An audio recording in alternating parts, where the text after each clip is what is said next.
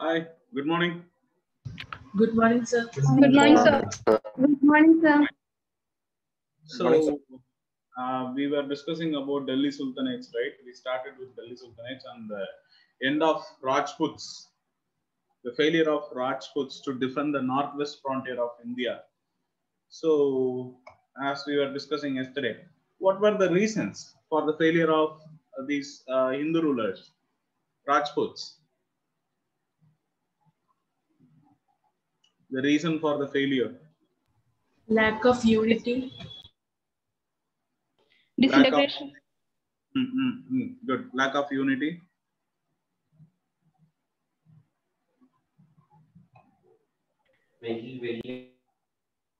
What? Economic distress in India due to their economic uh, their policies. Mm, mm. Good. Economic. They were more uh, defensive than offensive. Mm. Good. Reduced rigid manpower. caste system, Rigid caste system. Good. Reduced manpower. Reduced manpower. Good. Because reduced manpower because Continuous wars. continuous Less war. skilled, uh, less low skilled uh, soldiers. Okay. Comparatively, yes. Good. Also, the, uh, their depletion of the iron resources Good. made them economically poor. Mm. A tripartite struggle Yes. Tripartite struggle. Then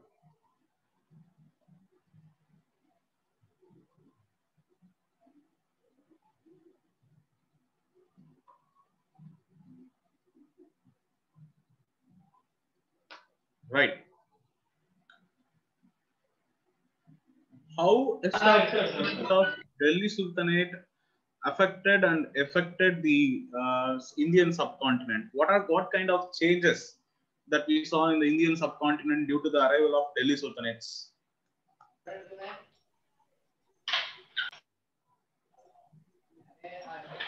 involvement of Muslim culture. Good.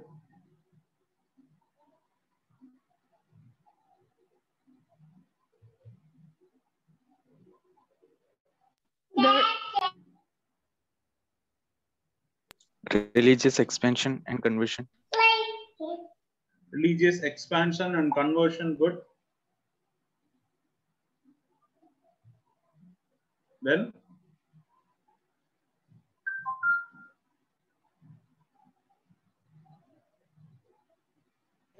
created a strong bond between uh, Arabs, Arabia and India. good. Very good.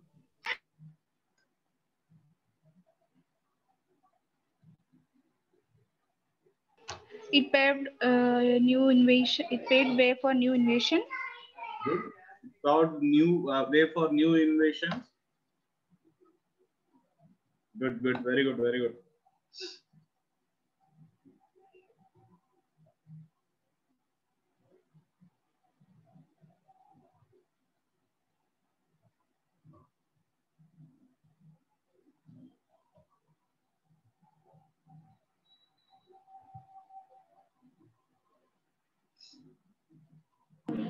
Architectural and literature-wise uh, development.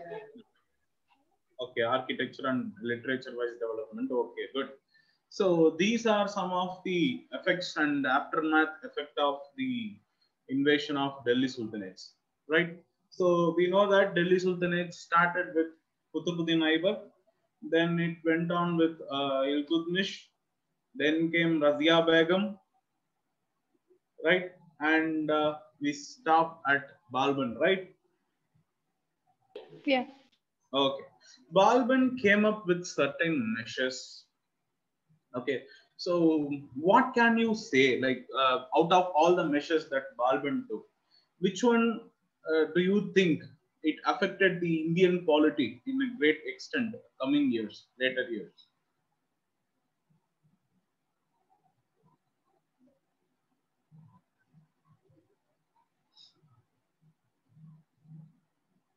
Prostration. What? Prostration. ah.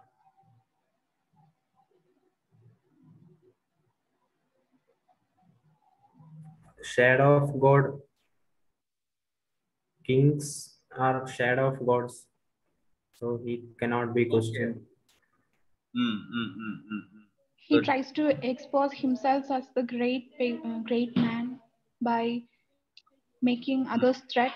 He killed so many people like in cruel manner. Okay. A real monarch. Hmm. Okay. Then,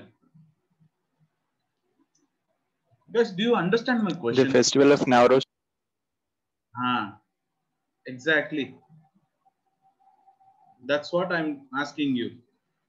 It's not about the measures that he introduced.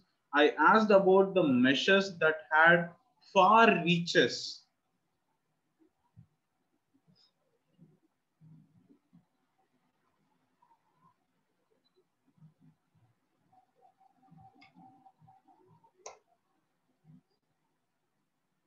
Right? Then, Nowruz festival.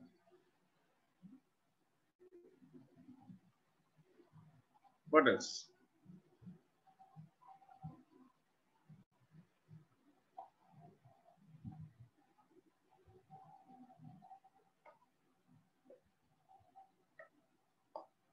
What else apart from Nowruz festival?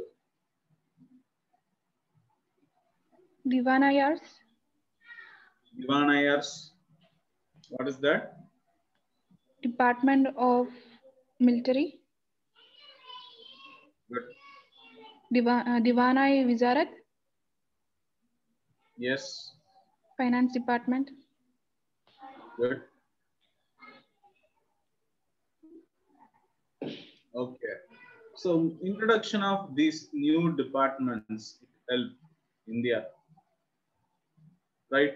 So in a way, you can say that the measures that are now uh, uh, introduced by Balban, it had far reaches, especially the Nowruz festival, uh, which came to be known as one of the UNESCO intangible cultural heritage. And apart from that, the introduction of Diwan-i-Arz. Okay, right. So now we'll move on to the next dynasty, the important one, the important personality. Who's that? Jalaluddin Khilji. Jalaluddin Khilji.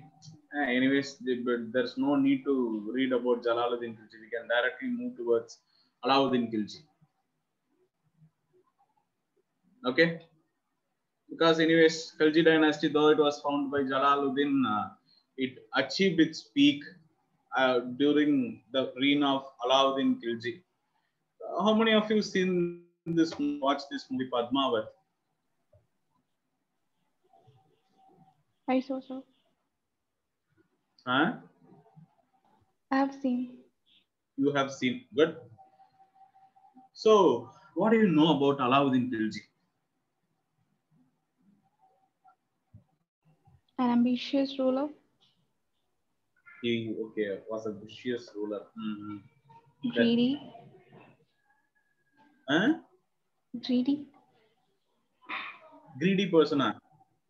Yeah. Is that what you are saying? Yes, sir. Okay.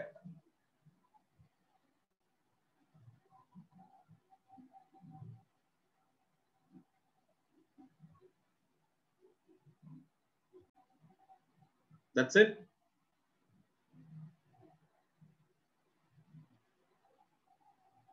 Uh, he has killed his father-in-law. What, ma'am? He killed his father-in-law Okay, killed his father-in-law. For Hmm, power. Right. Hmm.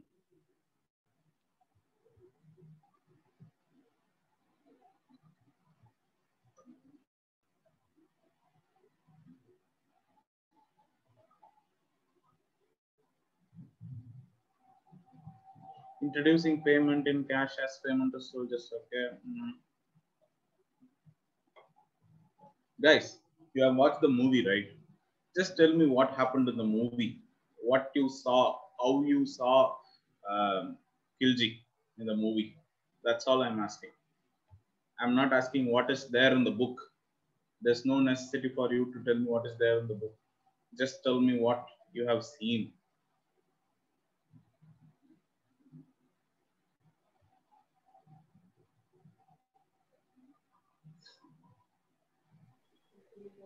He was mesmerized by the beauty of Rani Padmavat. Ah, good.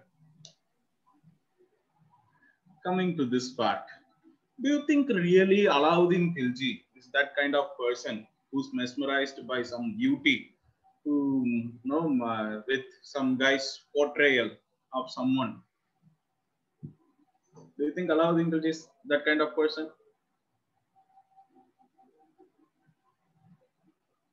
The entire film shows a negative role of Alauddin Khilji. Yeah, the entire movie shows this guy as like you know it's portrayed him very negatively, right? And as you said, the truth is he killed his father-in-law, right? So he must be really a precarious person, right? Since he killed his father-in-law, he should be a precarious person. Am I right? Yeah. An horrible person.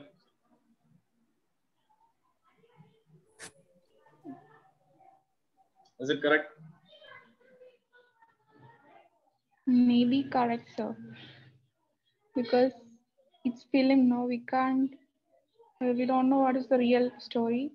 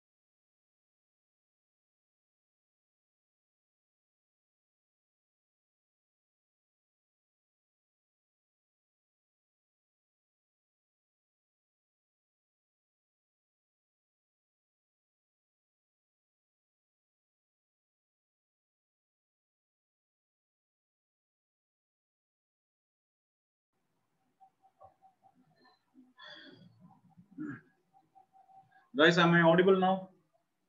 Yes, sir. Okay. Yeah. Um,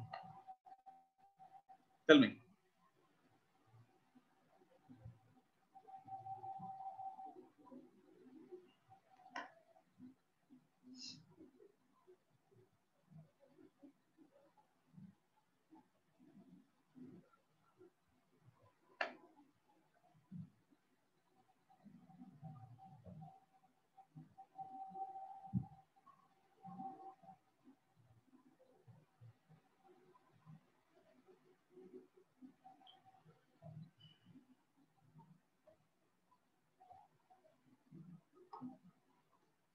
What happened, guys? So, hello, sir. Am I audible? Yes, you are audible. So maybe for the films, uh, uh, maybe for the sake of film, they have created a negative impact of uh, Alauddin Khilji because he have done uh, some good things in the so, economy also. Right. They are not One thing portraying. about these guys. Hmm.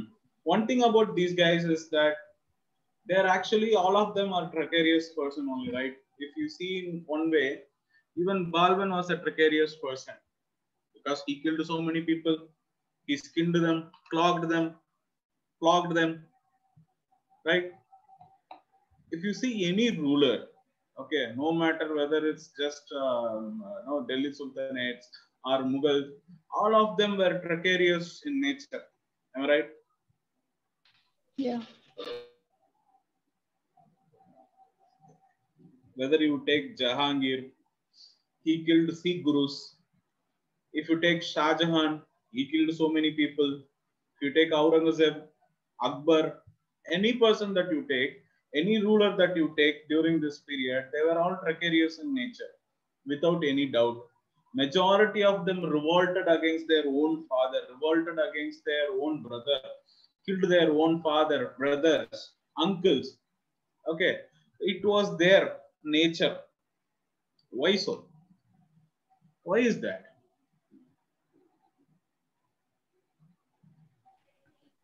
So in the film, Alauddin Khilji is in uh, doing the villain role now. So What, ma'am? Will- uh, in the film, Alauddin Khilji is doing the villain part now. So that time, Yeah. the uh, most of the films doesn't show the good part of a villain. Okay. They would make us worse as the villain can. Okay. So, anyways, just like uh, Balban, he also introduced spy system. Okay. He, uh, you know, he mediated marriage, marriage, marital relationship, matrimonial relationship with other noble families. Okay. He confiscated the properties of other nobles. So, one thing whenever the new lord, whenever the new you know, uh, uh, king forms the government, whenever the new king ascends to the throne, one issue they all faced was the nobles. The nobles revolted against them. In all the cases, if you see, the nobles continuously revolted against the rulers. Why so?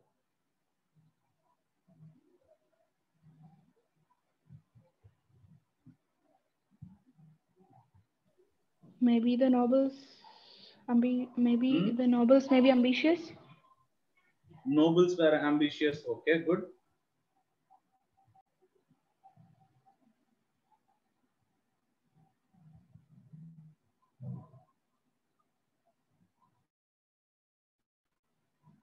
Then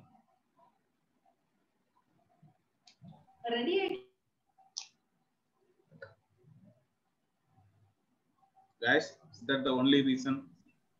Everyone's opinion may not be same, no. Ma'am? Everyone's opinion may not be same, no. Okay. Mm, mm, mm. Right.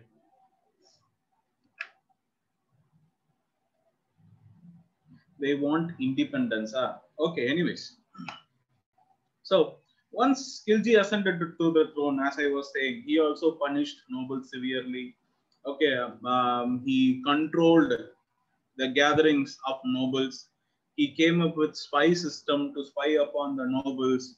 Okay, many of the social gatherings, festivities that were conducted by nobles were strictly watched, either strictly watched or they were uh, no, uh, not permitted at all. Okay, so by controlling the nobles, Alauddin Khilji tried to control the his empire on one side. Okay, but that is not the major problem for Khilji. One major issue, a big problem for Khilji was that uh, continuous invasion of the Mongols from the northwest frontier. Okay, he started revamping the army. One thing he did was he branded horses, branding of horse, a system known as Dagh, D-A-G-H. Okay. He started branding of horses. So it's a potential UPSC question. So guys, kindly make a note of it. Branding of horses was introduced by Alauddin Khilji. Okay.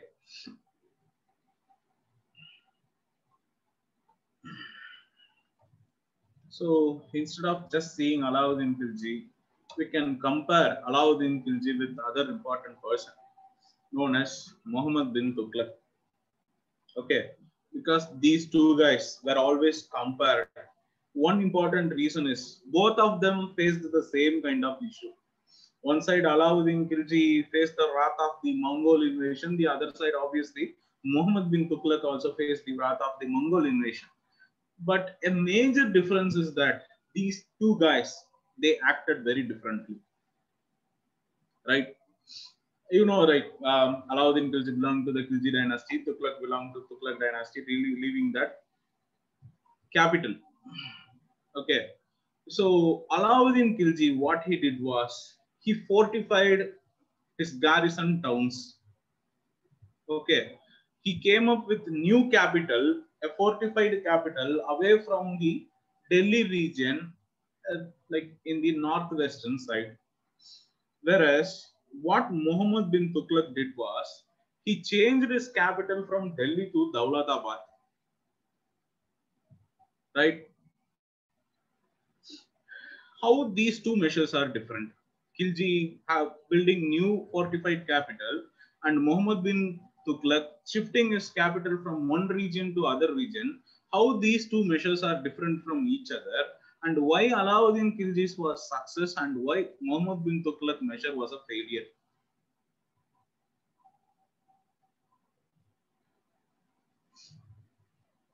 Guys,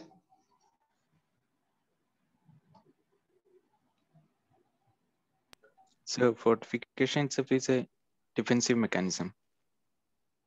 okay. And this is also a defensive mechanism, right? But fortification is much safer. Fortification is not much safer. Hmm. Are you sure? Fortification is safer. Fortification is safer. Okay. Mhm.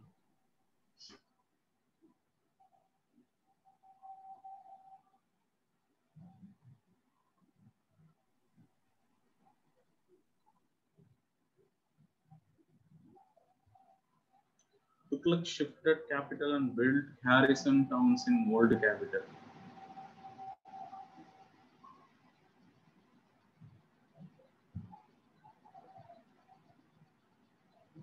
Yes, yes, Adrika.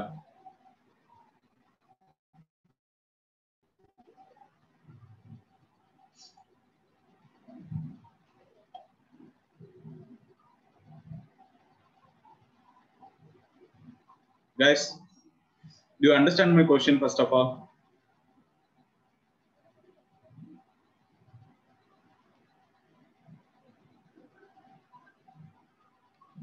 Am I audible? Hello?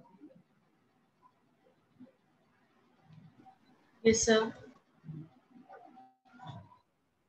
Ah. Tell me then, how these two measures are different from each other and why was one success, one was a failure?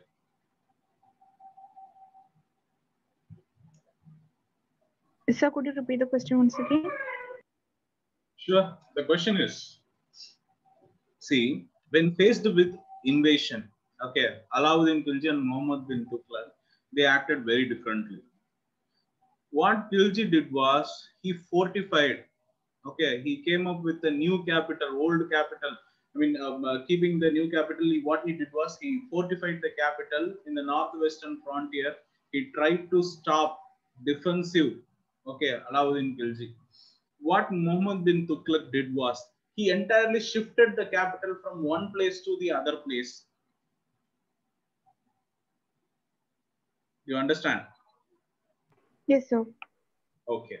So the question is, why Alauddin Khilji's measure became a success, and why did Muhammad bin Tughlaq measure failed? So the continuous uh, changing of capital can create insecurity in the mind of the people. Okay.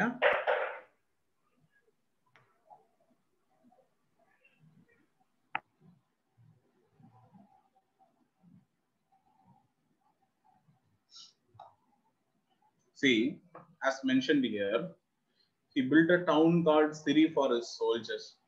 Okay. So soldiers were stationed at one place, fortification happened. So they, they stayed separately. Whereas the soldiers camped at Delhi itself. Okay, that is the capital of Muhammad bin Tughlaq. And later he shifted it to Daulatabad. Okay, what Muhammad bin Tughlaq did was, when he shifted his capital from Delhi to Daulatabad, he asked all the people from Delhi to move to Daulatabad. Where is Daulatabad? Bangladesh. Eh, No, Daulatabad is there in uh, Maharashtra.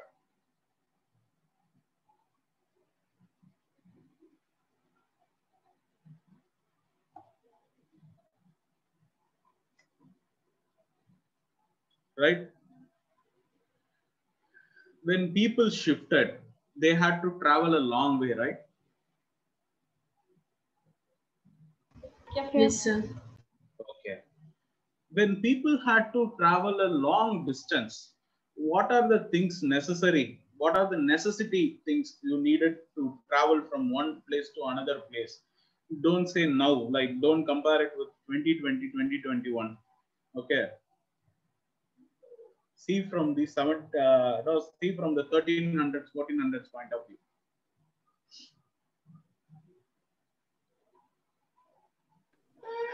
Food.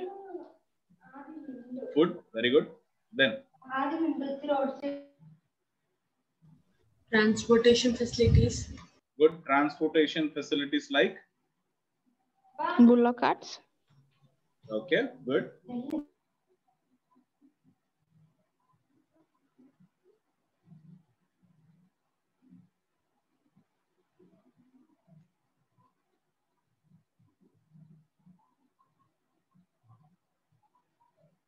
That's Some it, defensive mechanism.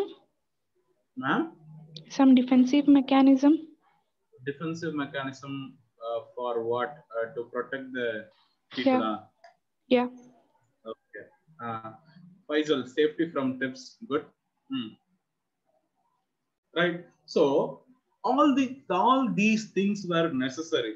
Okay, for travel in the you no in 1300s. If you want to travel a long distance, especially from Delhi to Maharashtra, if you have to travel, it's a long distance. It will it would take weeks to travel. Okay, it's not that all people had bullock cart or all people had a horse facilities to travel from one place to other place. It's not that all the people had enough food, uh, enough food to travel from one place to other place. Okay, it's a costly affair and it's a difficult thing also. One thing, unlike today, there were no proper transportation facilities like road structure, okay, or hotels, motels, nothing was there. Okay, people had to take care of everything. So in this difficult situation, it was combined with famine also. Right? What will happen?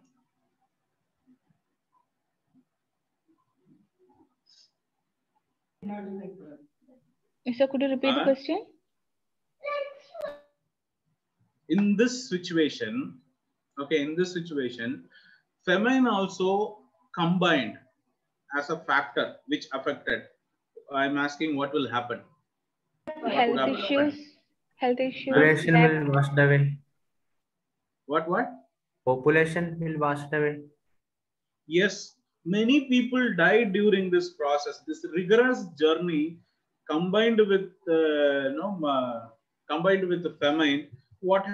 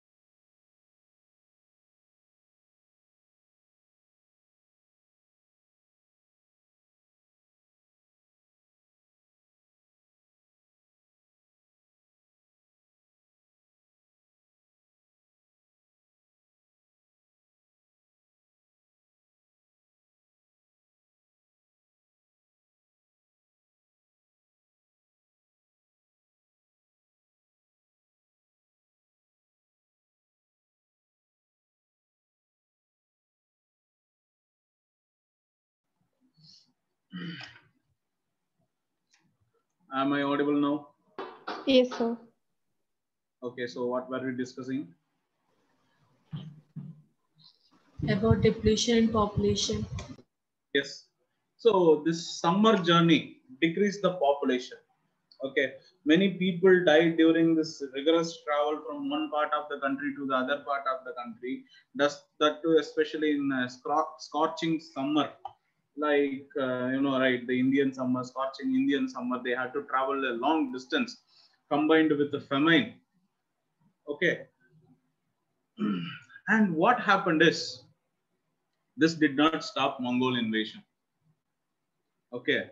And after two years of this travel, again Muhammad bin Tughlaq shifted his capital from Dawlatabad to Delhi and he asked people to come from Dawlatabad again to Delhi. How is it?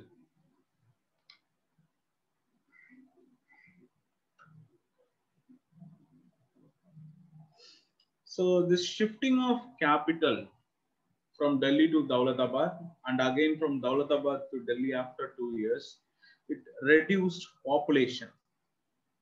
If population is reduced, what would be the consequence of a country, of a state? Taxes. Taxes, tax collection will reduce. Then Army strength will reduce. army strength, obviously, yes, good.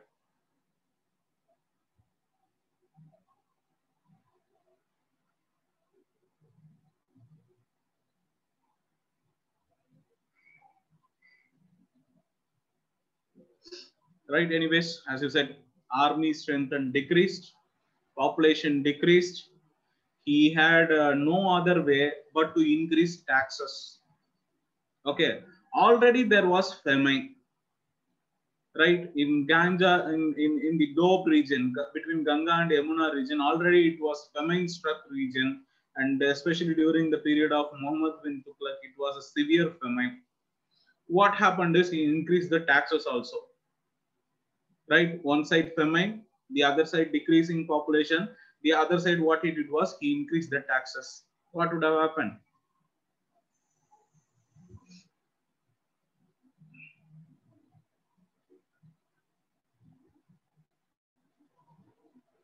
Economic fall. ma'am Economic fall. economic Fall. Decline. oh, economic decline right hmm. Anything else? Distrust on the ruler.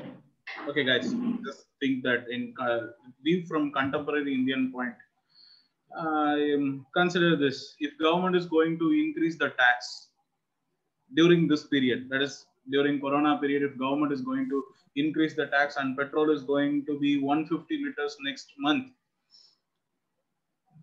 how would you feel Insecure. insecure hmm.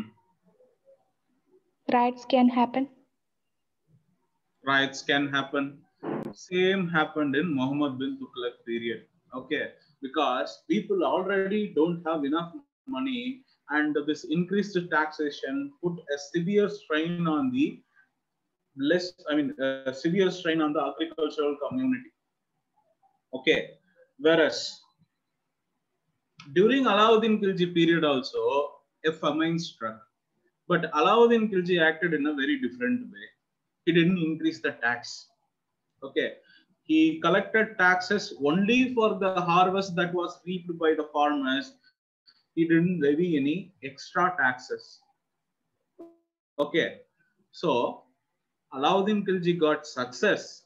Muhammad bin Tughlaq got failure because the combination of various factors, right? Muhammad bin Tughlaq, it affected the Muhammad bin Tughlaq period, right? And apart from that, one thing is it's not just about increasing of taxes okay when famine struck when soldiers are when lot of soldiers were you know taken into army what happened is price increased for both the people okay I mean for both the period Alauddin Khilji period as well as Muhammad bin Tughlaq period price increased what Muhammad bin Tughlaq did was he introduced new form of currency known as token currency.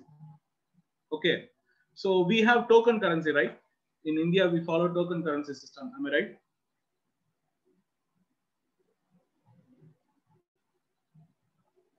Guys, in India, do we follow token currency system?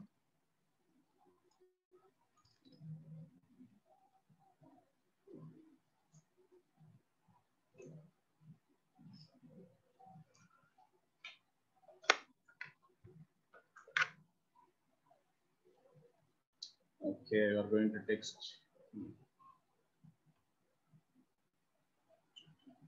Right. So this is a tokens token currency. Am I right? What we have here is a token currency. It's a two rupees currency. Right? And Yes. uh, this one is a 20 rupees currency. And you know, there are 500 rupees, uh, 2000 rupees currencies are available.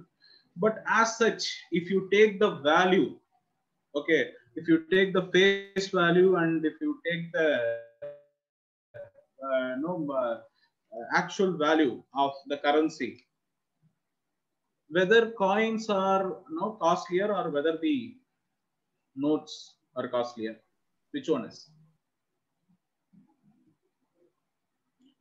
See from the intrinsic value point of view, see from the face value point of view, which is costlier to make, to produce.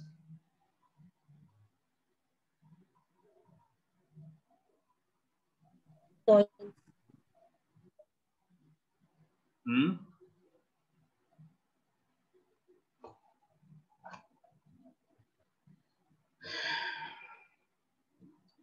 Coins, coins, coins. Okay. Right.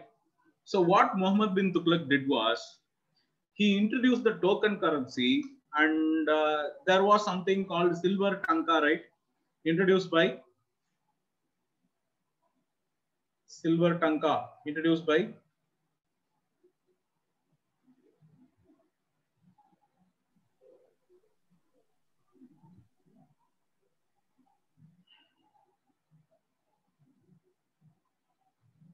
Iltutmish. guys. Iltutmish Silver tanka, Yeah. right? Tughlaq. Tughlaka. Iltutmish. No. Iltutmish. Iltutmish. right? So the silver tanka, okay, he introduced the token currency of copper bearing the value of silver tanka. Okay, and what happened is people started printing their own money. I mean, minting their own money. Okay, so they saved the silver. Okay, they saved silver and started minting their own currency because that is cheap to make, right? Copper, copper at the value of silver. Okay, they used this copper money to pay taxes instead of gold, instead of silver. They started to pay taxes using copper money. So if they are going to pay copper money as tax, how will government will get money, enough money to conduct their daily affairs. Right? See, if you have Indian currency, it's going to help you only in India. It won't help you anywhere outside of the India, right? Yeah. But to conduct trade, you need something more. You need something valuable. Gold, for example, or silver, okay, which has intrinsic value.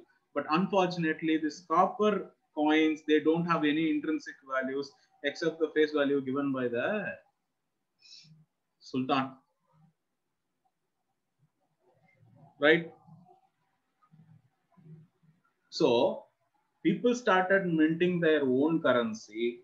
People started paying taxes with the copper coins instead of silver coins. How this would affect the economy? Economy and state affairs.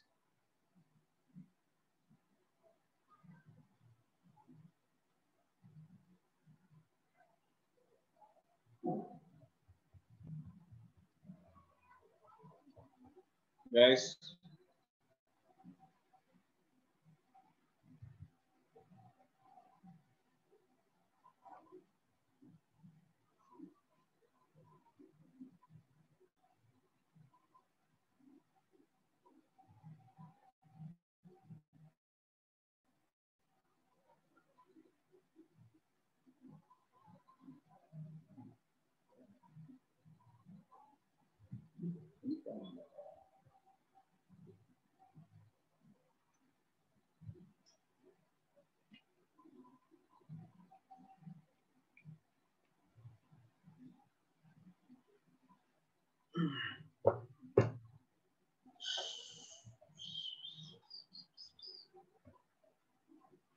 Decline in the value of money. Guys, are you all sleeping?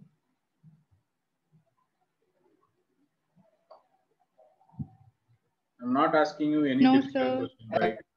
I'm, I, I'm asking you simple question only. I don't know why you are taking so much time to answer or whether you are listening to the class or not, even that I don't understand. Economic crisis, trade will collapse, no proper measuring system. Okay. Right. But what Alauddin Khilji did was he controlled the prices. Okay. Instead of increasing, I mean, instead of coming up with new coins, in, instead of no influxing the country with new token currency, he controlled the prices. Okay. He appointed officials to look after market. He appointed officials to strictly check what are the prices of fruits, vegetables, and different articles so that even during famine and even when the money was much necessary for the government, he didn't leave the market to you know self-sustain itself. What he did is he came up with checks and balances. He controlled the market so that the traders they won't exploit the people so that uh, the people would be having enough money to buy different articles.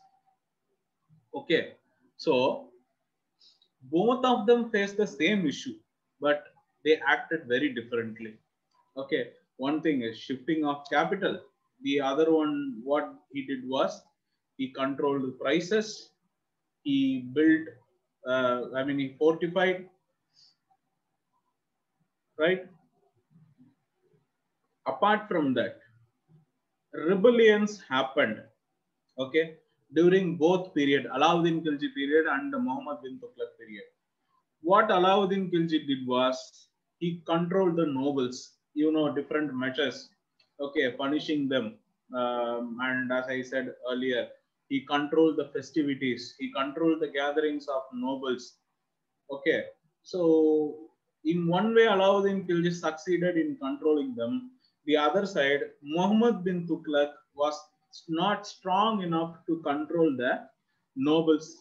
One big reason is during the period of muhammad bin tughlaq the country started to see its expansion. Okay alauddin khilji had his empire confined majorly majorly to the north india whereas during the period of muhammad bin tughlaq it expanded even to the south india. Okay you can clearly see that he shifted his capital from delhi to maharashtra which means he had a strong presence in the south india also. To maintain such a large extent of a state it's very difficult process unlike what happened for alauddin khilji right that is another issue. Okay? And uh, muhammad bin tughlaq came up with something called diwan-i kohi. Okay? Guys um, uh, what is Diwan-i-Arz? A military department. military department good.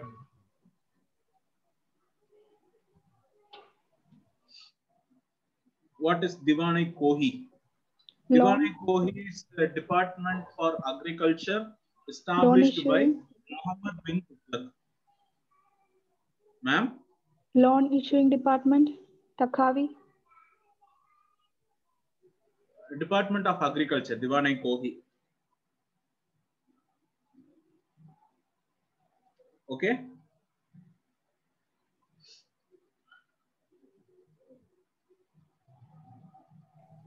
Yes, sir. So, one side, as we were saying, the measures that was taken by Khilji was a success. The other side, Muhammad bin Tughlaq uh, measures were a failure. Muhammad bin Tughlaq was the only Indian king who went on an expedition in the northwestern part, part of India. Okay. Alauddin Khilji, what he did was he was entirely defensive. Okay, he built fortification. He held his gate in the northwestern frontier of India. But Muhammad bin Tughlaq, he went on expedition. Okay, Muhammad bin Tughlaq is the only person, only Indian king who went on a offensive strike against the Mongols. Right? And uh, what could be the consequence of it?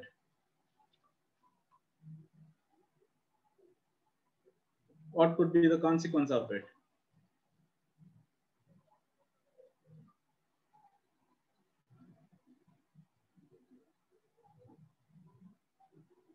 Guys,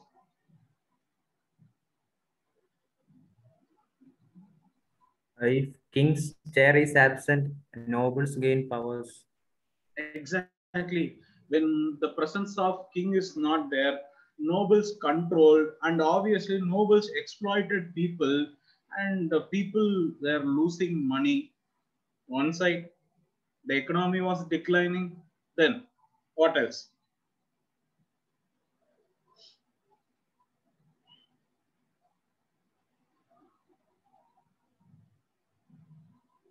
Then what else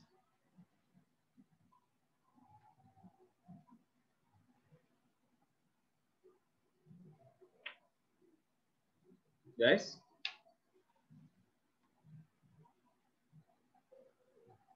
That's it. Then the king is not present. Only issue is noble taking uh, power on. There is nothing else. Invasions. invasions. Okay. Hmm. already famine was there right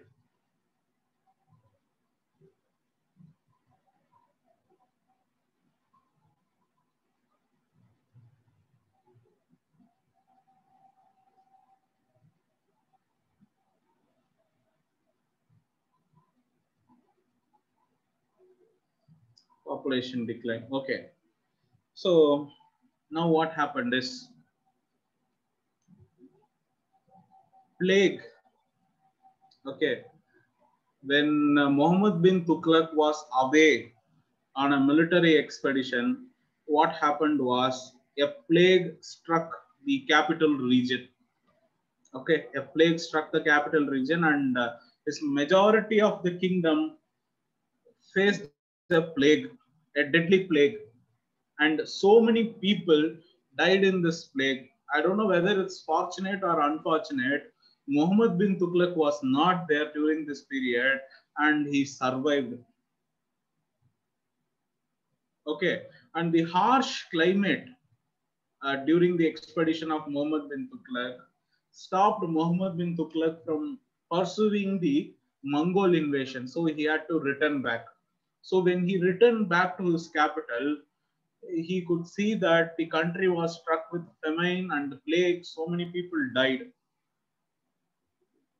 Okay. So now you tell me, Alauddin Khilji on one side, Muhammad bin Tughlaq on the other side, who is more successful? Who was more successful?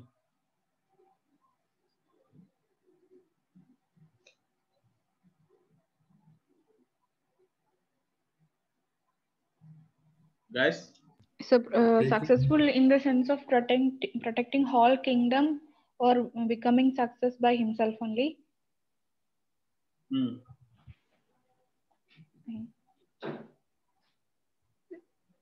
So in what sense? in what sense? Uh, okay. See this uh, in what sense is they both took certain measures. Okay the both the measures was to protect the country okay how successful was alauddin khilji and how successful was muhammad bin tughlaq in protecting the country and expanding their kingdom Khilji is successful. ma'am Khilji. Khilji, good. Right? But one thing is, out of these two people, that is out of Alauddin Khilji and Muhammad bin Tughlaq, Muhammad bin Tughlaq was the most learned person.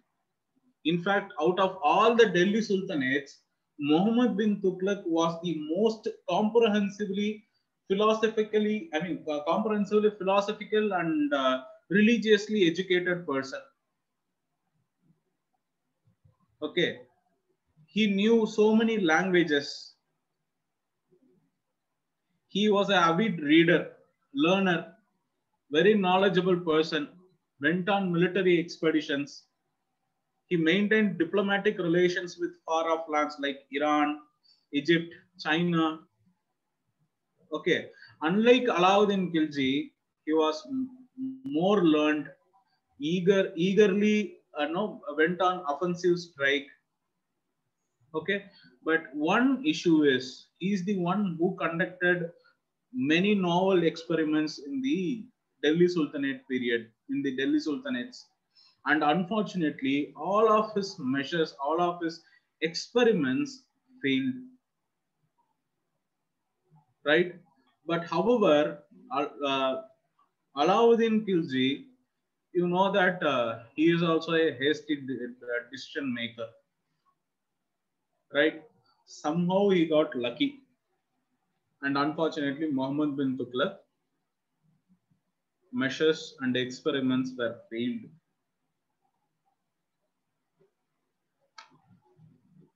Okay, guys.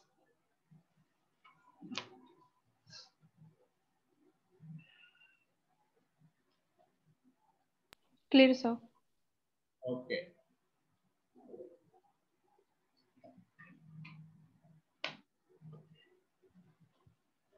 So, if you are going to read Delhi Sultanate, Diwan-i-Arz, Divanai Kohi, okay, and the branding of horses, and the various measures introduced by Alauddin Khilji and Muhammad bin Tughlaq could be potential questions.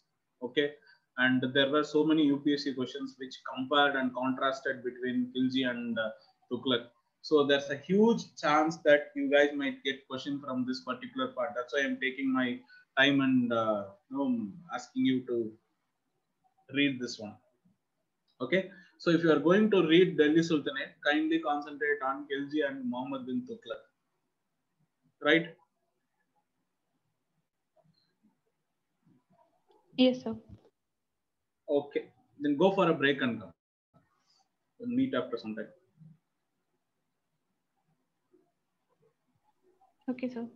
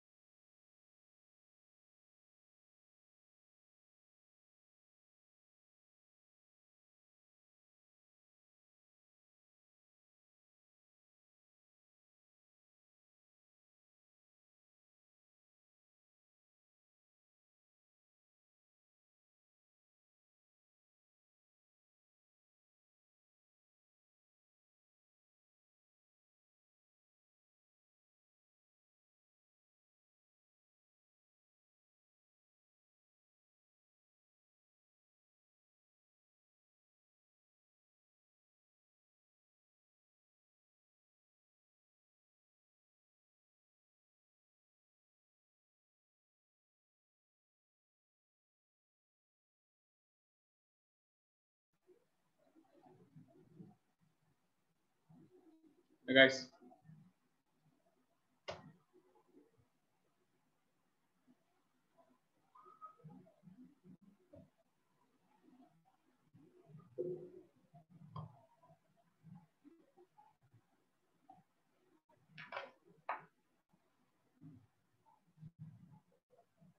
Am I audible? Yes, sir. Yes. Okay. So next important personality is Firoz Shah Tughlaq. Okay, and this is the end of Tughlaq dynasty.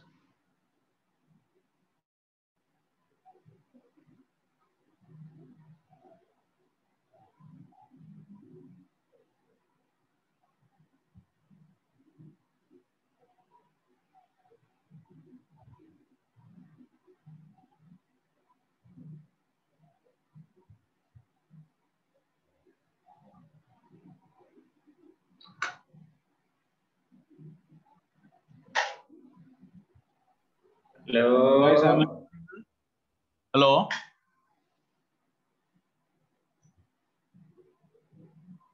Hello, sir. Hello. Am I audible? Hello. Hello. Yes, sir, you're audible. Okay. Right. So Firoz Shah Tughlaq, the next person, important personality in the Tughlaq dynasty. Right.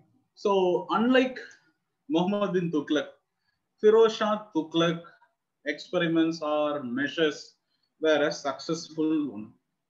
Right. One thing is, Firoz Shah Tughlaq was a deeply religious person. Okay.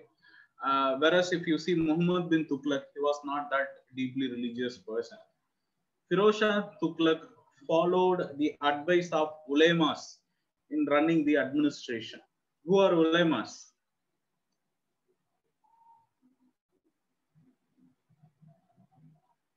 Scholars, Huh?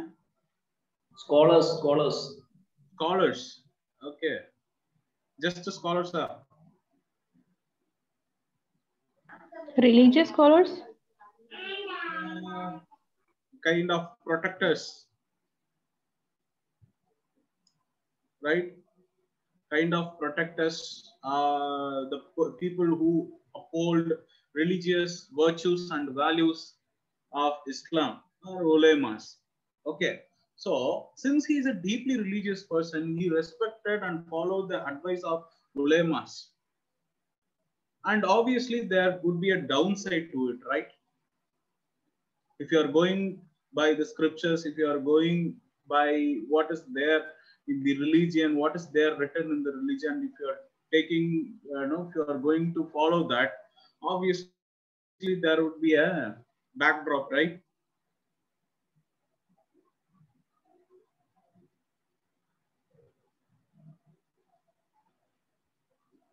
Guys,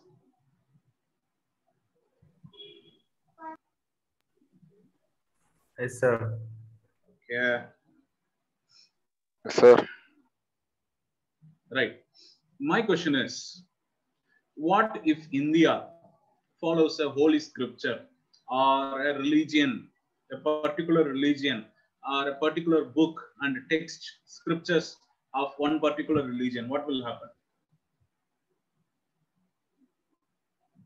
Just imagine that India's, uh, no, India follows manus- manuscript, Manusmriti instead of the Indian constitution book, if India follows Manusmriti, what will happen?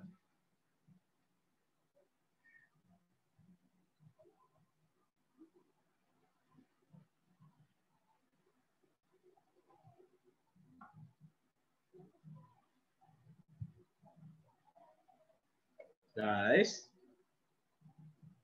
Other religious peoples, uh, people will face problem.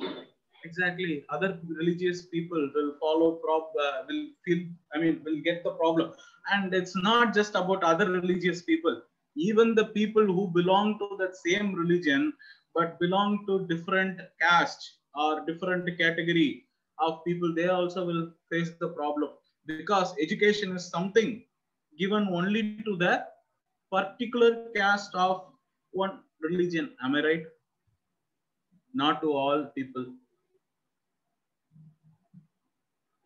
Religion, um, um, uh, right? The literature, reading, learning is particularly confined to one community, not to all the people. That is the case. I cannot teach you, and you also cannot sit in the class. Am I right? Yes. So, in a way, Firoz Shah Tughlaq was a predecessor to Sikandar Lodi and Aurangzeb. I hope you know something about Aurangzeb, right? Aurangzeb is known for his notorious activity against Hindus. Am I right? Yes, sir. Right. Yes, sir. So, Firoz Shah Tughlaq was in a way a predecessor to Aurangzeb because he destroyed a lot of Hindu temples. One side, okay, he imposed severe taxes on Hindu people. The other side, okay. So he's a mixture of both. One side, he built a lot of canals for irrigation purpose. Okay. At the same time, he imposed severe jizya tax. You know, right? Jizya tax is the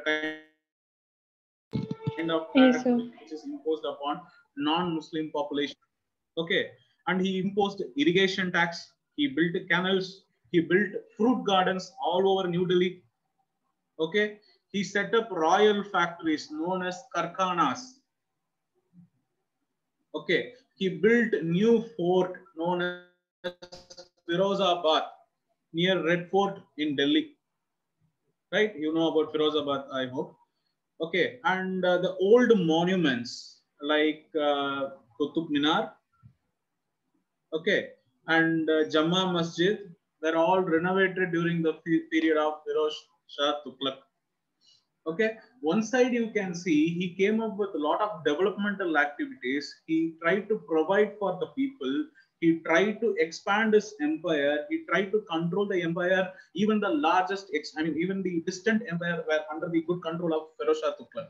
But at the same time, he was a hasty uh, guy because he followed the scripture. He followed a particular scripture to the core okay and he hated not just hindus but also muslims. Why?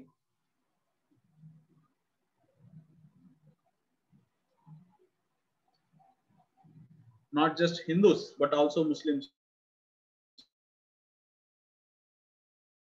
Why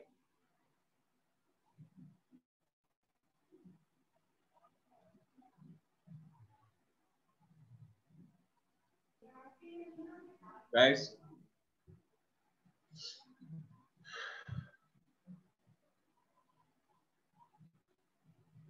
Am i audible? Are you listening? Are you there? Question once again huh? okay. I told you he followed ulemas right? He followed whatever ulemas said. He strictly followed them he followed the scripture. He hated Hindus, destroyed temples, but not just Hindus, he also hated Muslims. Uh, to be precise, one particular section of Muslims. Why?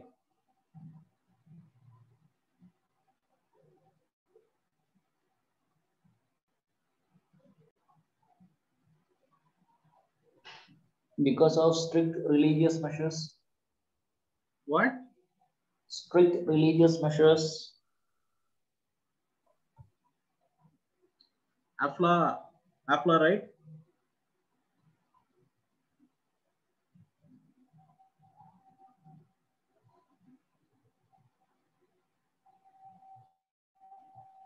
You're not audible.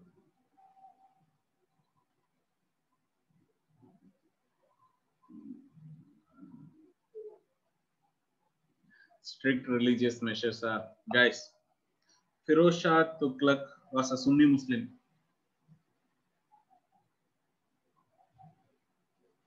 Okay. And you know, right, there's a long-standing contest between Shia and Sunni Muslims. Since he belonged to Sunni Muslim, he, yeah, even the high caste and low caste within the religion, even the Shia Muslims were you know, severely subjected to uh, severely subjected to punishments. Okay, he did not just hate Hindus; he also hated Muslims of other section. Okay, and anyways, one good thing is he was able to control the nobles. Unlike Muhammad bin Tughlaq, unlike Alauddin Khilji, there was no necessity for uh, Firoz Shah Tughlaq to control them with hasty decisions. Instead of that, he, the Iqta system, I hope you know about Iqta system, right? Yes, What sir. is Iqta system? Tax collection under a military commander. Yeah, right. So he revived the Iqta system, also made the Iqta system to be hereditary. Hereditary means you can pass on your land to your sons. Okay. Before this, what happened is the Iqta system, the land that is given to a military commander, he would own it. Whatever he earns or gets from it after his death, it gets passed on to someone else. But now you can pass it along your generation, your son, your daughters, you can pass it along. Okay, so this hereditary succession of properties and this hereditary succession of Iqta system helped him control the nobles. Okay.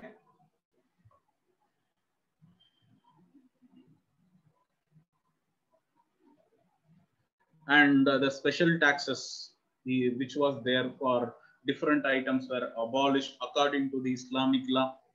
Okay, and one bad thing about Firoz Shah Tughlaq period was number of slaves increased. Okay, he captured young people, he captured wounded soldiers, he captured failed I mean, soldiers of failed states. He made them slaves.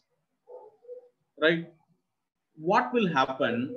He uh, if someone who's subjecting you for a long time as a slave, what will happen if he dies? Once he dies, what will you do?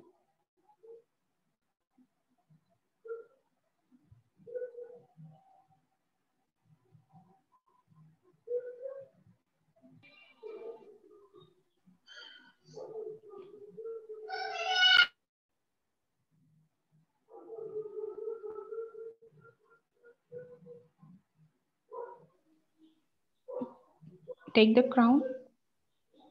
Ma'am? Revolt against. Uh, Exactly. So once after the death of Firoz Shah Tughlaq, there were around 2 lakhs of slaves who revolted. Okay. And obviously, the military commanders, they also started to ascertain their own independence. So one side, the slave revolts, the other side, nobles' conquest for the throne, and the other side, disintegration of the region because military commanders obviously they will uh, ascertain their independence. So the entire region got disintegrated after the death of Firoz Shah Tughlaq. Okay, and one good thing about uh, Firoz Shah Tughlaq period was he introduced a department known as Diwan-i Khairat. Okay, and this Diwan-i Khairat was established to take care of orphans and widows. He established free hospitals also. So he's a good guy, right?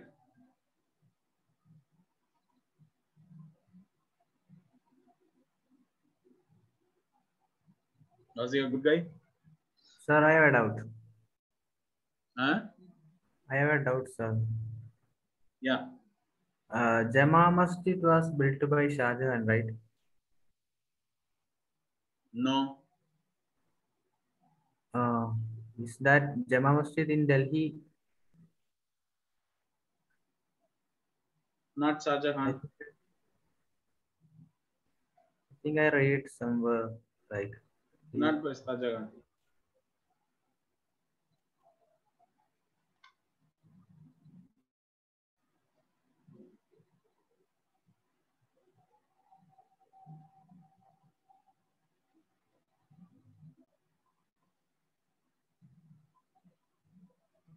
Guys, are you there?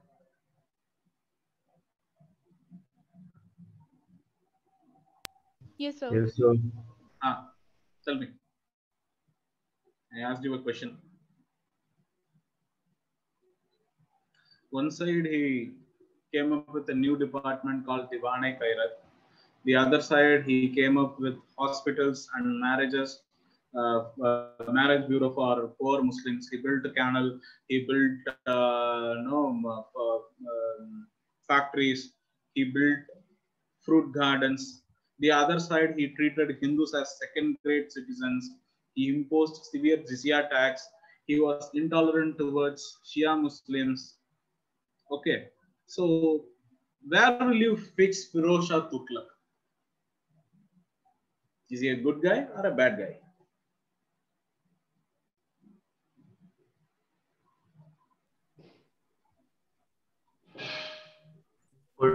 Politically ambitious but religiously orthodox. Okay, politically ambitious but religiously orthodox. Very good.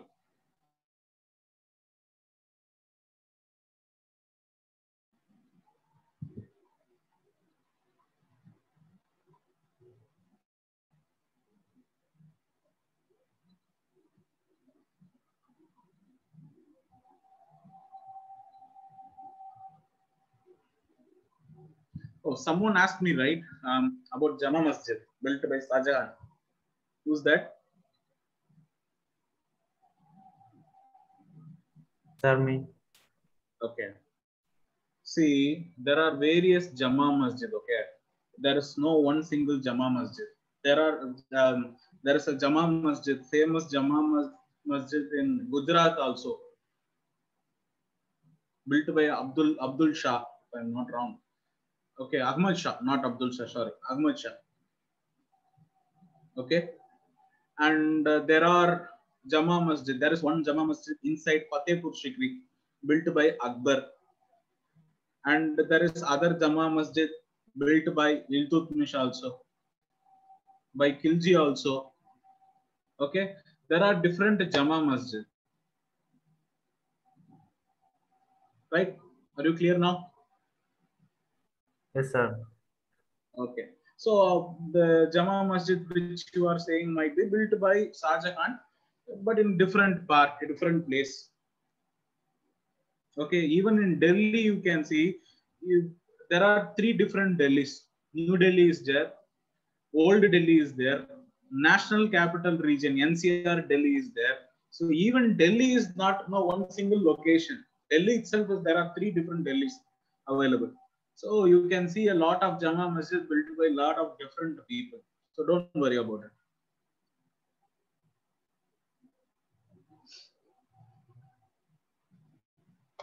Right. So uh, that's the issue with Firoz Shah Tughlaq.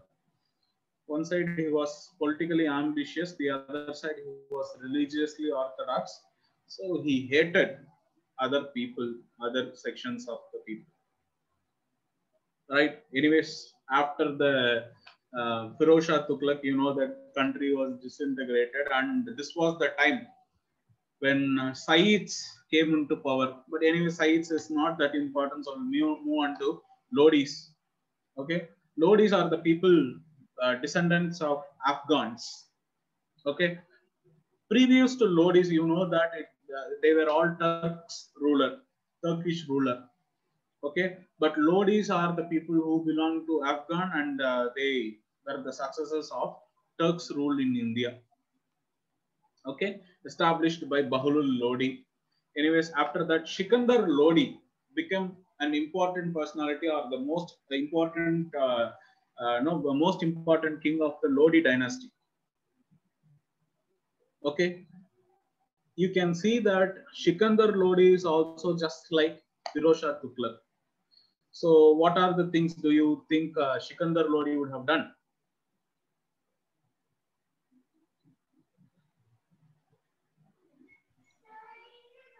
Orthodox. Orthodox. So I'm asking about the measures. What kind of measures um, Shikandar Lodi would have introduced?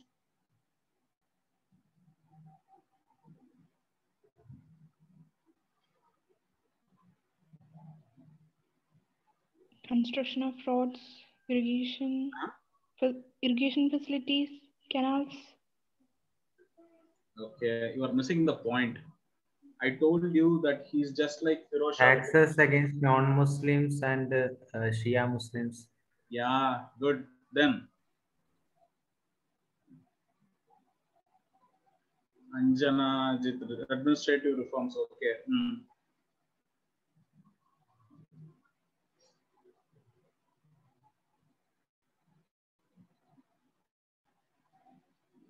Guys, come on.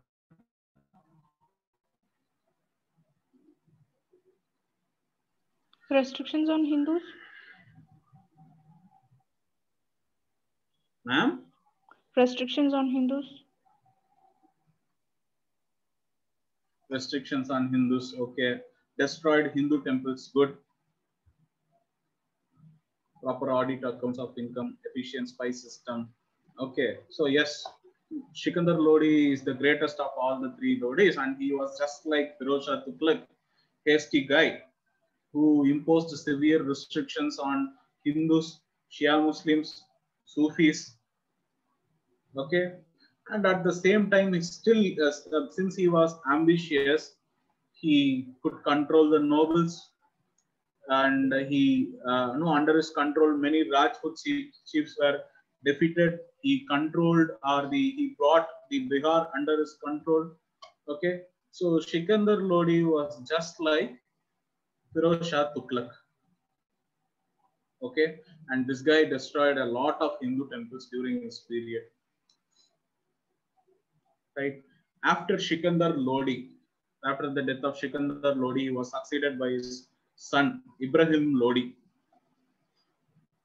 Ibrahim Lodi is to the next level of Shikandar Lodi and Firozshah Tughlaq. Okay, he was a very arrogant person.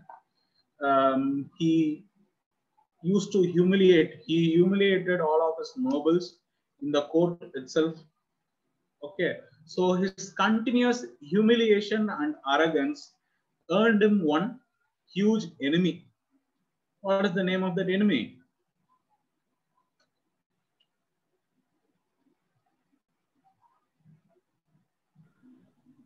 Babar.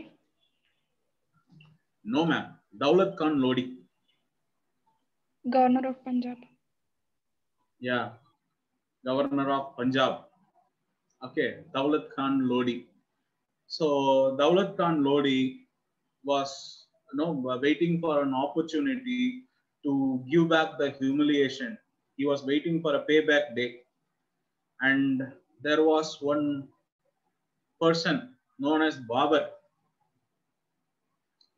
Okay, he was wandering around looking for a place to invade or to stay because his home was destroyed. Okay, and he was looking for an opportunity, he was looking for a place, and an invite came from India. Daulat Khan Lodi invited Babar to march against Delhi and capture the Delhi region. Okay, which ensured first battle of Panipat. So totally how many pa- battle of Panipats are there? Three. Three battles Three. of Panipat is there.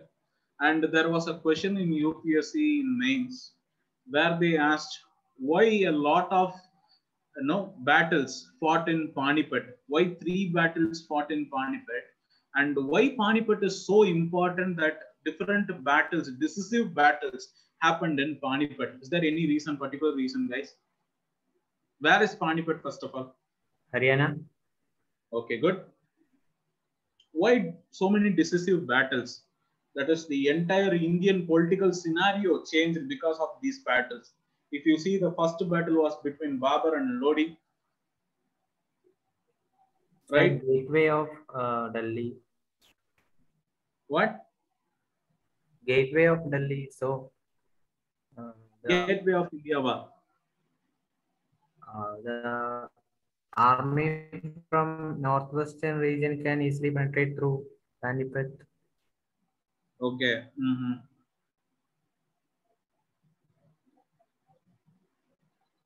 Right. Anyways, so it's uh, you should think you should answer for it. Anyways, so this first battle of Panipat ended in the defeat and death of Ibrahim Lodi.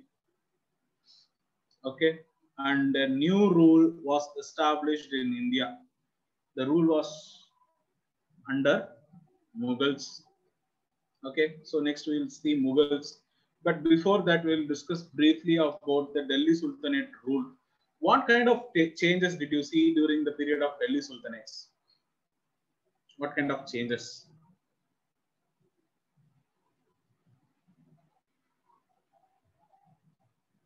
Religious conversion.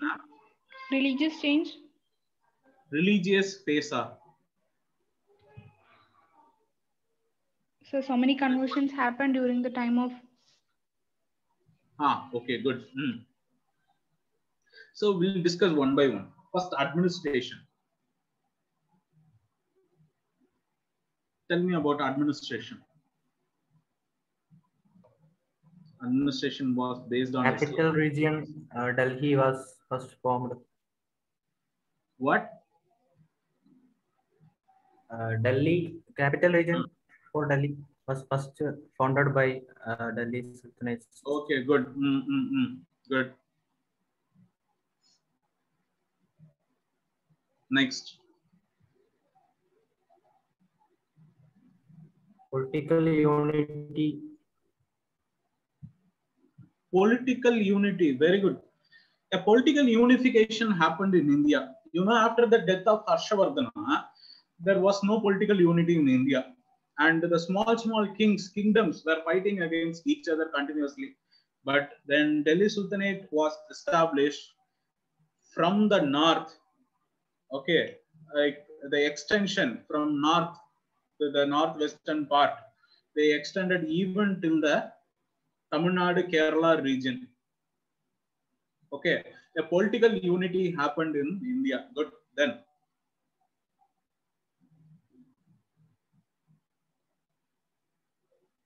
Invasion from uh, Mongols stopped or defended. yes, good. Then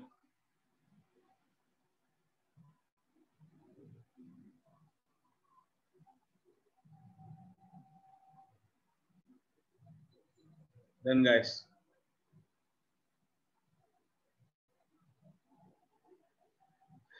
Shadow of God. Who said this? Balban. Yes, Balban. Okay, um, Deepa, rise of Indo-Islamic architecture. That you tell me when uh, we speak about architecture. Now I'm asking about administration. So confine your answers to only administration. Good, Anjana. Uh, revenue administration, land revenue main source. Good.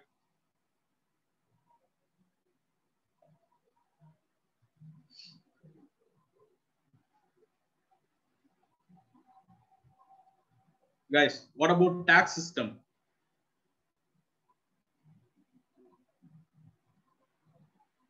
What about local administration, land revenues, Iqta system, Muqti system, the Iqtadari, right? How about village administration? How strong was that? How about the establishment of various, um, uh, no, various branches? Divanai Kohi, Divanai Ars, Divanai Kairat, branding of horses. Okay, branding of horses, it's like military. Anyways, um, administration wise. Okay, a lot of new departments were established.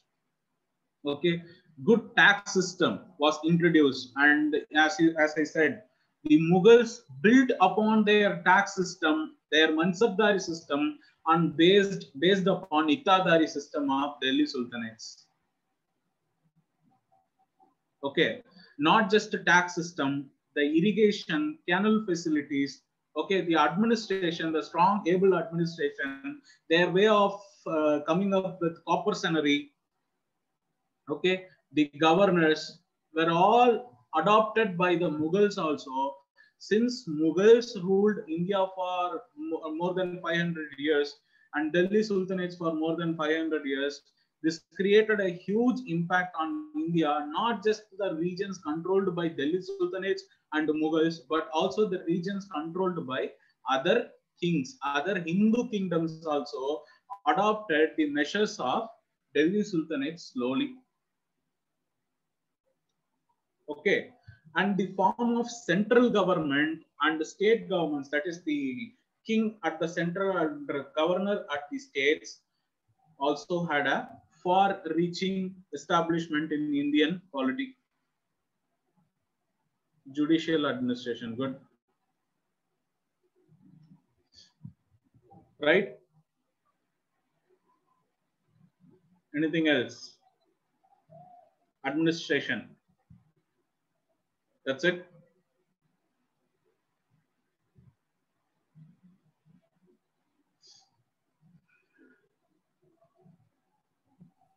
coins What? coins uh, Coins, uh, hmm. that uh, silver tanga What? Silver Tanka. Good. Okay, so now we'll go move on with economy. How about economy during Delhi Sultanate? Bronze token currency minting during Muhammad bin Tughlaq. Okay. Economy, economy during the Delhi Sultanate period.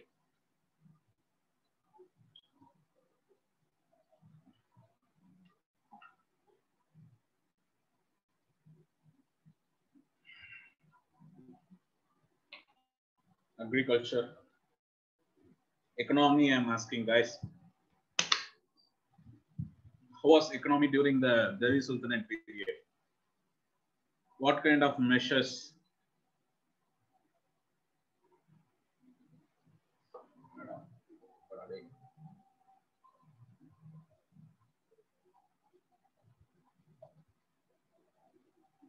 Okay, canal irrigation was given more preference. Hmm.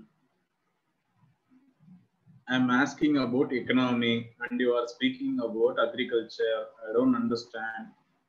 Agriculture is just a part of economy and there are so many other things.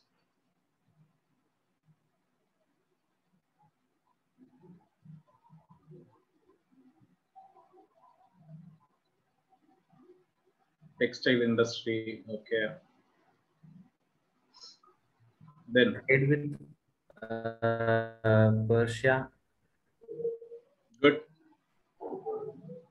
overseas trade happened. Overseas trade improved during this period. Takavi issuing departments were established okay? That is loan facilities uh, for the people who don't uh, understand what is takavi meaning. It's a loan.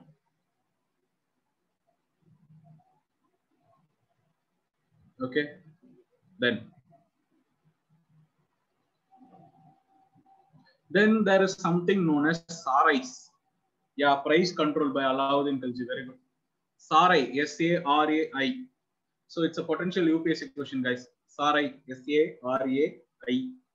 Sarais means guest houses or rest houses, you can say. Okay. For the people who travel long distances, they need safety. They need a place to stay. They need a place to quench their thirst, eat food, stay at night. Okay. So sarais were established during this period, which helped the people, especially the travelers and the traders, to go for long route trade, which helped the economy. Okay. And the karkhanas built by Firoz Shah though it was a slave kind of system, it helped in establishing a strong economy. Okay, leather making, metal crafts. Okay, so all these things flourished under the Firoz Shah Tughlaq because of the slave established karkhanas. Okay, then anything else? How about the lifestyle of people?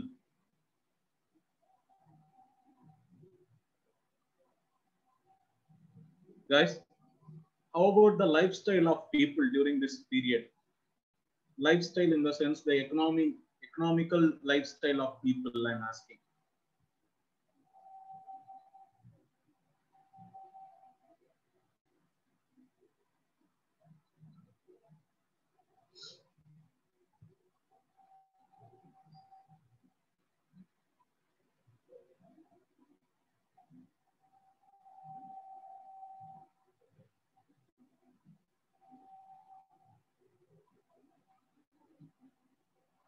Guys,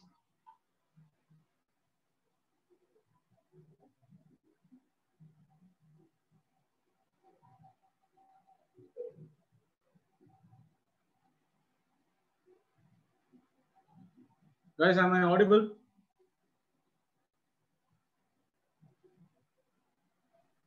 Yes, sir. Ah, tell me.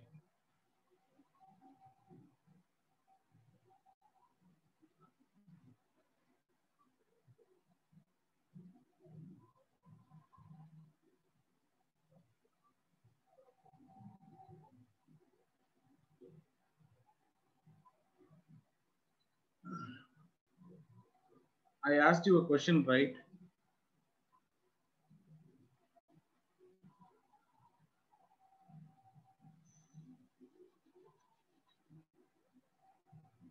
Guys,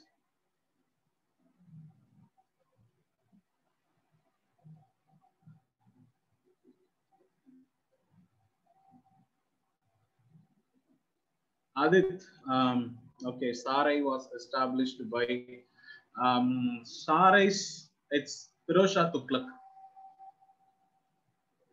Okay, the revamping later done by a lot of people. In India, it was Firoz Shah Tughlaq, but before that, there were a lot of Sarais in Arab already. In the mid uh, 12th century onwards, Sarais were there. Okay, Sir, yes, ma'am. am I audible? Yes, Hello, sir. Uh, so the Yes, rural class, such as peasantries, were sometimes were uh, forced to pay high cla- uh, high taxation. Hmm. Then, Hmm. Then the small landlords. Regarding them, they, uh, they lived uh, a better. They had a better standard of life. Hmm. But uh, the people who lived more prosperous, most prosperous was the autonomous chieftains. Okay. Hmm. Right. Um, I hope you know about the lifestyle of people, right? They suffered actually a lot under the hands of Muhammad bin Tughlaq. Firoz Shah Tughlaq. Migrations. Huh? Migrations. Yeah, like migration. Continuous So wars. lifestyle, lifestyle of people was kind of mixed. Okay. The concentration of wealth was there only under a few hands. You know, the nobles, king, governors, they were the people who had a lot of wealth. And obviously, you know that they lived a luxurious life, right? All of them, they lived a luxurious life. They were extravagantly paid they had a lot of money, enormous wealth. Okay, so these guys had these guys had gold, these guys had uh, silk, palace, built palace, built fruit gardens for self. Okay, so these guys were wealthy and uh, they lived a luxurious Lamian life. Right. How about caste system during Delhi Sultanate? The social life, caste system in India.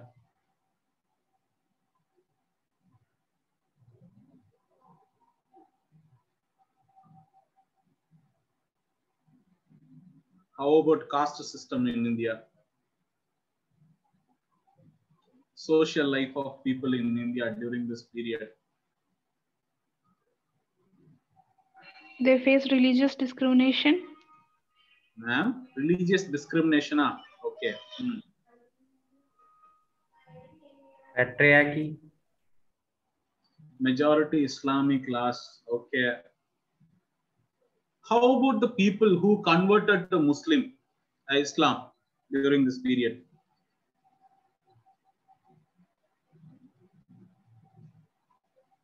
How was their social life?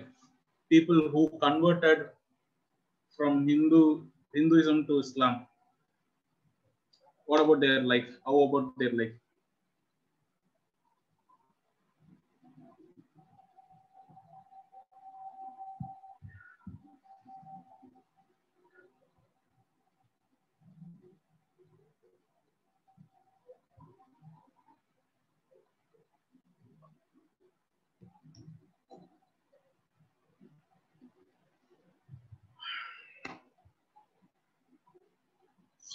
Class. Hmm.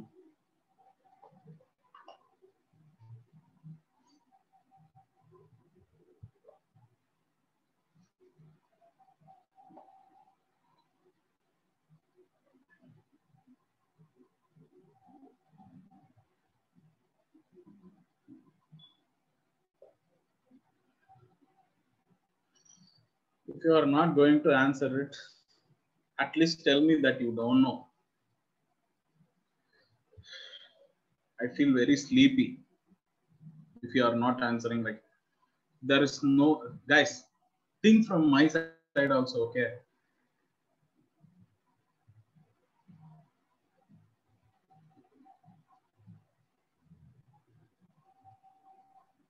I think their life must be good.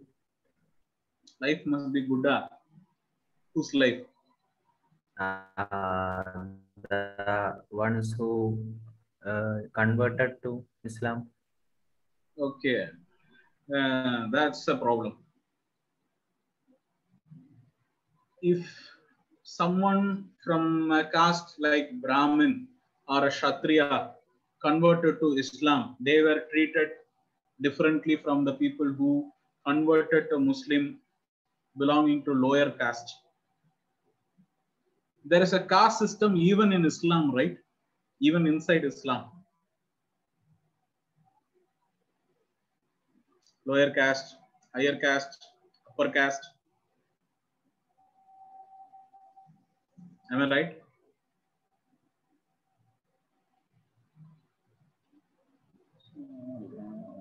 Yes, sir. Okay.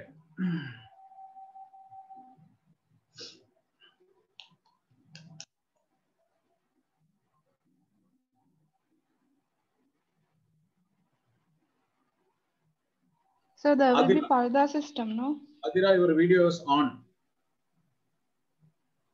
So Yes, ma'am? there will be parda system, no? Yes, obviously, Parda system.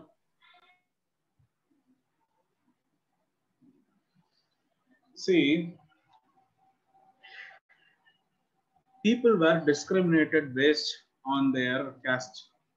Okay, and obviously, the Brahmins held a higher position, Kshatriyas held higher positions, Rajputs followed discrimination policy on based upon caste, and even the people who uh, didn't, mean, even the people who wanted to convert to Islam, even the people who converted to Islam, they also faced a lot of discrimination based upon their caste. Okay, so the social life was still, you know, right? It was a medieval period, dark period. The social life was bad for people. Patriarchy, as someone said, women were not allowed to come outside of their houses. Okay, and especially with strict Islamic laws, uh, there were a lot of difficult things, and the people's social life were uh, not that good during this period. Okay, right. Next, we'll move on to art and architecture. So Yes, ma'am. uh, did they given any choice of uh, doing on? Uh, uh, I mean, uh, did they given any choice of uh, converting into Muslim or choosing death? Not getting you what? Um, sir, uh, did the is uh, uh, Islam dynasty, I mean Muslim dynasty, given any choice of uh, conversion of uh, conversion or death? You are asking whether the Islam rulers gave option for the people to convert to Islam. Otherwise, choose death.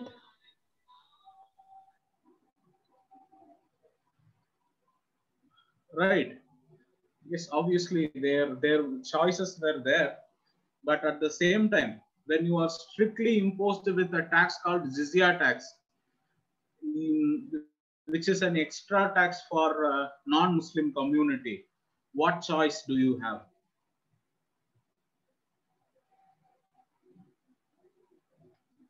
Right? Yes, sir.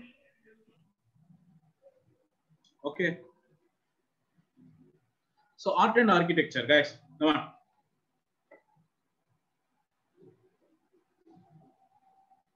Qutub Minar, good. Then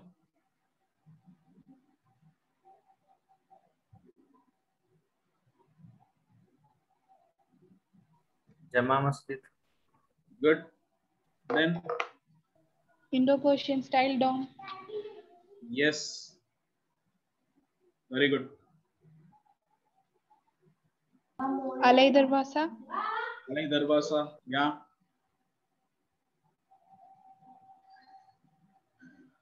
Right.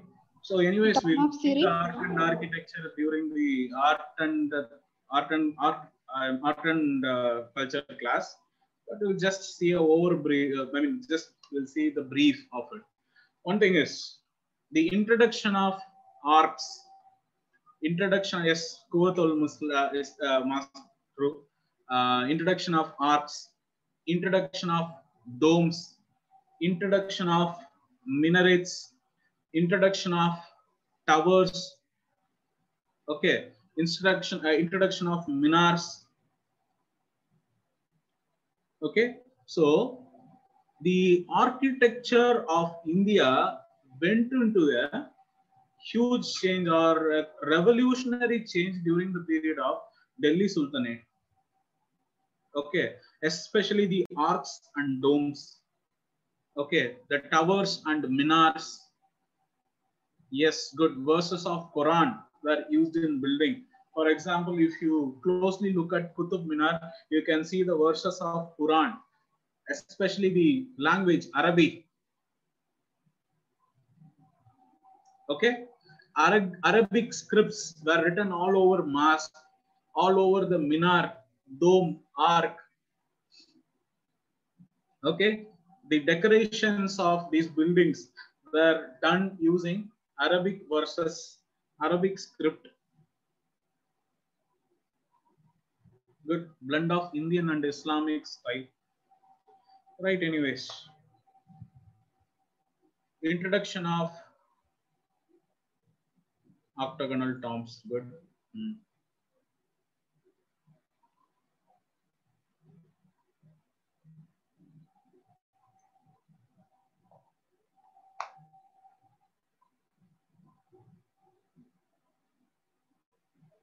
Okay. Right. Is there anything else apart from this?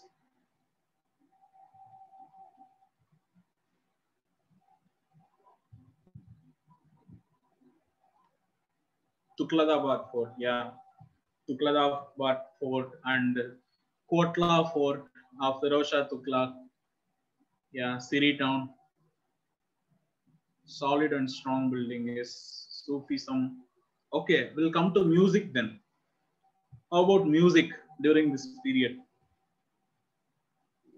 Persian instruments such as sarang, Ah, Sarangi. Sarangi. Sarangi. rabon. Ma'am? Uh, another one, rabon. Ah, Rabba, Sarangi. Then, Amir Khusro. Yeah, Amir Khusro, parrot of India, right?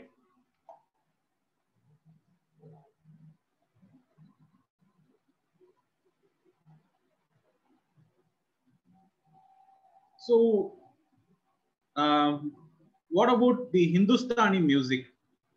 Is it happened during this period or during the Mughal period?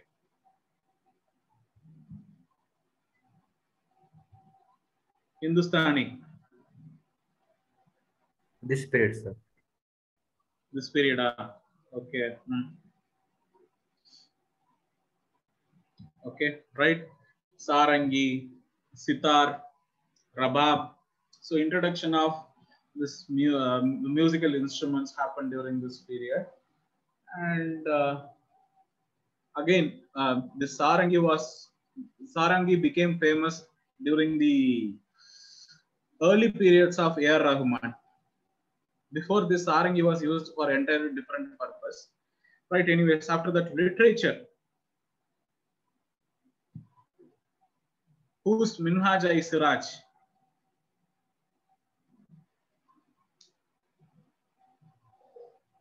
Minhaj i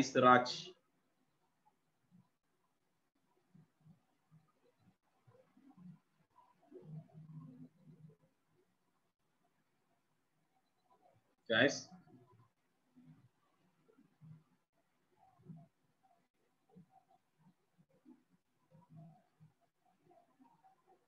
how about Amir Khusro?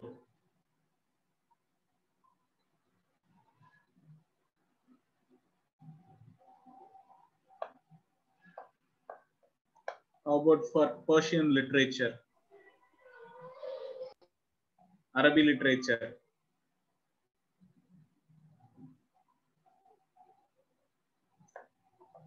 Kitab al-Hind. So Khazain-ul-Futuh. Yes. Okay. I think Amir uh, Khusro is the first uh, Muslim to uh, write in Hindi. Hmm. Right, uh, that's okay, no problem. Um, uh, the important thing, the major important thing is the influence of religion and uh, administration. Okay, economy, administration, religion, and military. This is the major concentration. I mean, this is the place where you should concentrate when you read uh, Delhi Sultanate, um, apart from art and architecture, without any doubt. Okay, art and architecture, economy, administration, military. How about the changes in military? What kind of changes did you see during uh, Delhi Sultanate in military?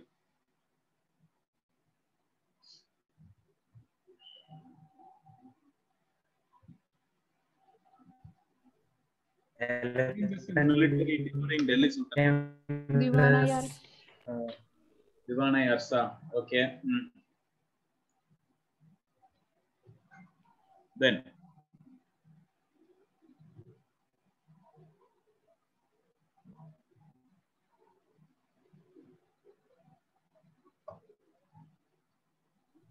Horses became important. what? Horses. Hmm.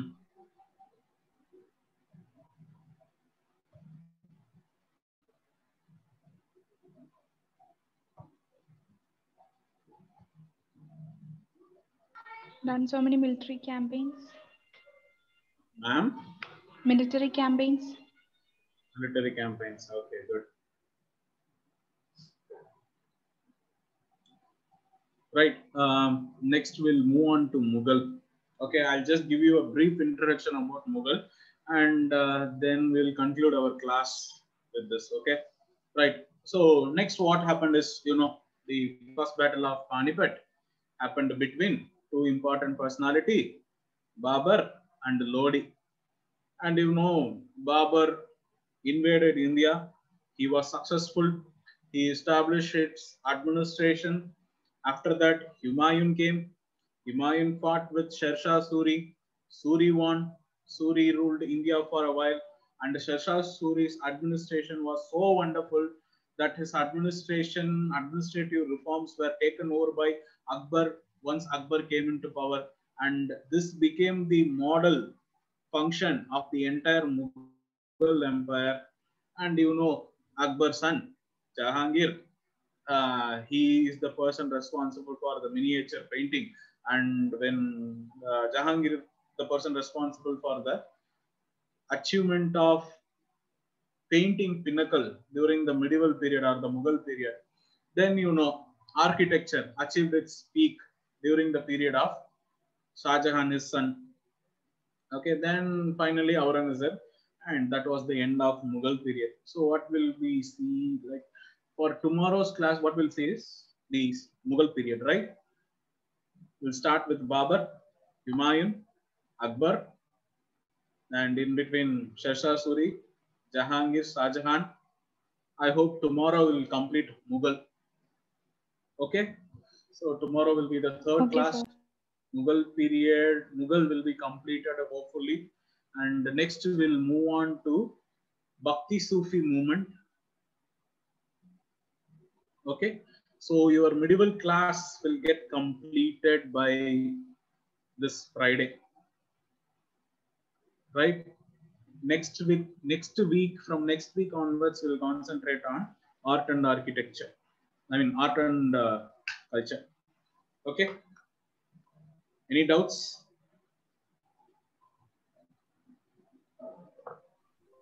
No, sir. Clear, sir. Ma'am? It's clear. Okay, right, right, right, right. Okay, then we'll conclude our class for today. Thank you all. Have a good day. Thank you, sir.